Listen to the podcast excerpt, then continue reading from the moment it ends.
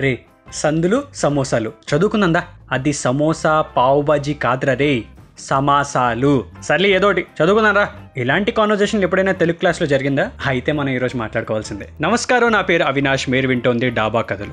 ముందే ఒక డిస్క్లైమర్ ఏంటంటే మీరు సిబిఎస్ఈ అండ్ ఐసిఎస్ఈ అయితే మీకు గ్రీక్ అండ్ లాటిన్లో ఉండొచ్చు బట్ వినండి.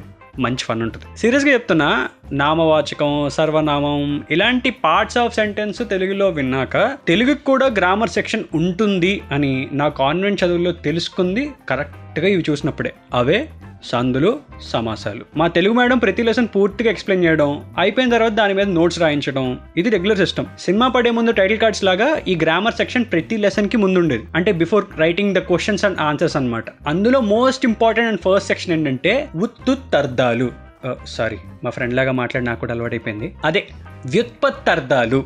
ప్రతి పద్యంలో ఉన్న వర్డ్ని బ్రేక్ డౌన్ చేసి దాని ఇండివిజువల్ మీనింగ్ దానికి ఆపోజిట్లో రాయాలన్నమాట. అంటే అప్పుడు నాకు అనిపించేది మేడం ఓన్లీ ఇంపార్టెంట్ వర్డ్స్ వరకు రాసుకుంటే వెళ్ళిపోతే సరిపోద్ది కదా? ప్రతి దానికి ఎందుకు రాయాలి? అని ఒక చిన్న డౌట్ వచ్చేది బట్ ధైర్యం చేసి అడిగామని కాదనమాట తర్వాత ప్రకృతి వికృతి.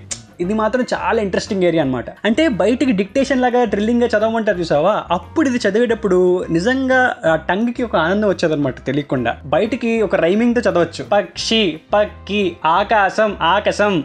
ఇలా ఇలా చదువుతూ వెళ్తుంటే మధ్యలో బంపర్ లాగా సౌండింగే మారిపోయి కొన్ని తగిలేవన్నమాట. ఫర్ ఎగ్జాంపుల్ ఇప్పుడు పక్షికి పక్కి అంటే ఆల్మోస్ట్ సిమిలర్గా ఏదో సౌండింగ్ ఉందని అనుకోవచ్చు. రాజు అనే వర్డ్కి రేడు అని వికృతి ఉండేది. మేడం అసలు సౌండింగే కుదరట్లేదు కదా? ఎలా? అని అడగాలనిపించేది. కానీ ఏ మాట కామాటే ఎగ్జామ్లో ఈ సెక్షన్లో ఏదైనా కొత్త వర్డ్ పడింది అంటే ఇంకౌట్ ఏం మాట్లాడకుండా ఆ సెక్షన్ అక్కడ వదిలేసి వచ్చేయడమే. లేదా మనకున్న క్రియేటివిటీతో ఏదైనా కొత్త వర్డ్ క్రియేట్ చేసి రాసి వచ్చేయడమే ఇంకా అది కరెక్ట్ చేసుకోవడంలో మేడం తన టాలెంట్ ఆవిడ చూపించేది అది వేరే విషయం. తర్వాత సెక్షన్ నానార్థాలు అనమాట అంటే ఒక వర్డ్కి four to five similar words రాయాలి. ఇది కొంచెం ఈజీగా అయిపోయేది. అంటే బేసిక్గా మనం వాడే తెలుగు గుర్తుంటే చాలు అటు ఇటుకు ఒక నాలుగైదు రాస్తే ఈజీగా అయిపోయేది. దాని తర్వాత ఆపోజిట్ సెక్షన్ ఉండేది సుఖం దుఃఖం ఇట్లా రాసుకుంటూ వెళ్ళిపోవచ్చు అనమాట అది కూడా ప్రాబ్లం ఉండేది కాదు. కానీ చెప్పా కదా అసలైన కన్ఫ్యూజన్ ఎక్కడంటే ఆ సందులు సమాసాల దగ్గర వచ్చేదన్నమాట ఇప్పుడు ఇంటర్లో కెమిస్ట్రీలో ఎన్ని చదివినా ఫైనల్లీ ఆన్సర్ మాత్రం ఏదో ఎక్సెప్షన్ ఇస్తారు చూసావా? అలా అనిపి అనమాట సో అలా ఈ డెఫినేషన్ ఎన్ని గుర్తుపెట్టుకున్నా అక్కడ ఏదో చోట ఏదో తేడా కొట్టేది. నాకు అర్థమయ్యేది కాదు. ఇప్పుడు సవర్ణ దీర్ఘ సంధి ఉంది. ఎంత సింపుల్గా ఉంది చూడు వినడానికి. సౌండింగ్లో ఎక్కడైనా దీర్ఘం కనిపిస్తే చాలు.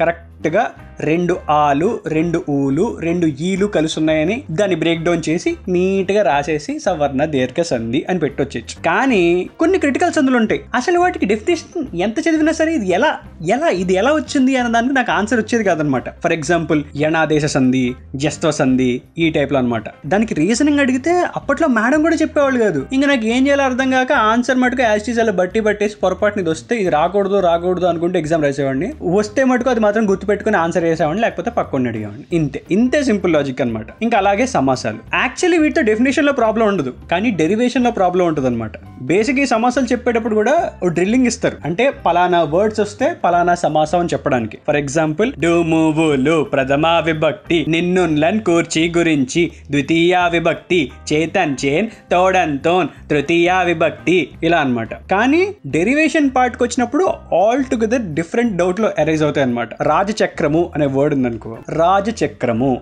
రాజు యొక్క చక్రము షష్ఠి తత్పురుష సమాసం అని రాసేయచ్చు కానీ మన మన బ్రెయిన్ కో డౌట్ వస్తుంది అనమాట మేడం రాజు యొక్క చక్రం అని ఎందుకంటారు? రాజు చేత చక్రం తృతీయ తత్పురుష సమాసం. ఇట్లా ఎందుకు చెప్పకూడదు మేడం అని అడగాలనిపించేది. కానీ ప్రతిసారి మేడం అడిగే ముందు మా పక్కన ఉన్న ఫ్రెండ్ అడగడం అలవాటు అనమాట నా దరిద్రాన్ని వాడు నాకన్నా పెద్ద డాష్ గాడు అయ్యేవాడు ఆబ్వియస్లీ అలా నా బెస్ట్ ఫ్రెండ్ గారిని అడిగితే ఇప్పుడు తెలుసుకోకపోతే రేపు పొద్దున్న వచ్చే ఉద్యోగం ఆగిపోతుందా ఏంటి? మూసుకుని చదువు. అర్థమైందా? మేము చదవట్లా అని ఆపేసేవాడు అనమాట రియాలిటీ గట్టిగా కిక్కిన్ అయ్యేది ఇంకా దెబ్బకి అక్కడితో లైట్ చేసుకుని ఆగిపోయేవాడిని. ఆఫ్ కోర్స్ కొంచెం ఏజ్ వచ్చాక సెన్సిబుల్గా ఆలోచిస్తే ఏ సమాసం ఎందుకు వాడారు అనేది నీకు ఇప్పుడు చదివినా అర్థమవుతుంది. బట్ ఈ గ్రామర్ పార్ట్ వల్ల యాక్చువల్లీ ఉపయోగం ఏంటి అని ఎవరైనా ఆలోచిస్తే మన శరీరనాల్ గారు అప్పుడప్పుడు రాసే కష్టమైన లిరిక్స్ లేదా అనంత్ శ్రీరామ్ గారు చేసే పదప్రయోగాలు భాస్కర్ పట్ల గారు రాసే ఫిలాసఫీలు ఇవన్నీ నీకు నీట్గా అర్థం అవడానికి ఎక్కడో ఈ తెలుగు గ్రామర్ అనేది చాలా హెల్ప్ చేస్తుంది అనమాట అండ్ ఇప్పుడు ఎవరైనా అమ్మాయి మైండ్లోకి వచ్చింది అనుకో ఒక ఏజ్ వచ్చాక తను కవిత రాసి ఇంప్రెస్ చేయాలంటే ఈ తెలుగే నీకు హెల్ప్ చేసేది ఒక ఎక్స్ట్రా బ్రౌనీ పాయింట్ వచ్చేలా చేసేది అనమాట బేసిక్గా వీటి గురించి ఎక్స్ట్రా నేర్చుకునేటప్పుడు ఇంట్లో అమ్మనో అమ్మమ్మనో వీళ్ళందరినీ అడిగినప్పుడు ఓహో మా అమ్మకి అమ్మకి ఇంత తెలుగు వచ్చా?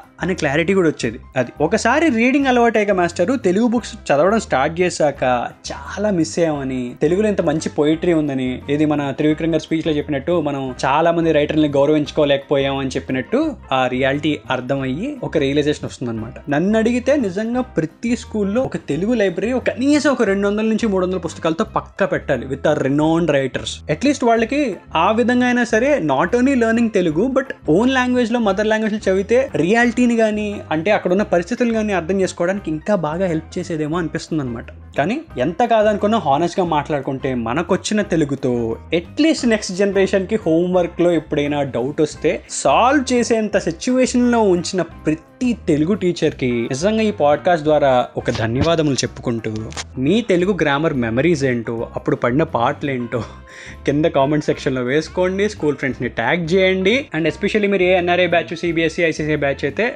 మాకు నేర్పలేదని లైట్ తీసుకోకుండా వీలైనంత వరకు తెలుగులో మాట్లాడడానికి ట్రై చేయండి. చాలా బాగుంటుంది. అది మ్యాటర్. చాయ్ బిస్కెట్ని ఫాలో అవుతుండండి డాబా కర్లు వింటూ ఉండండి. నా ఇన్స్టా హ్యాండిల్ అరే అవి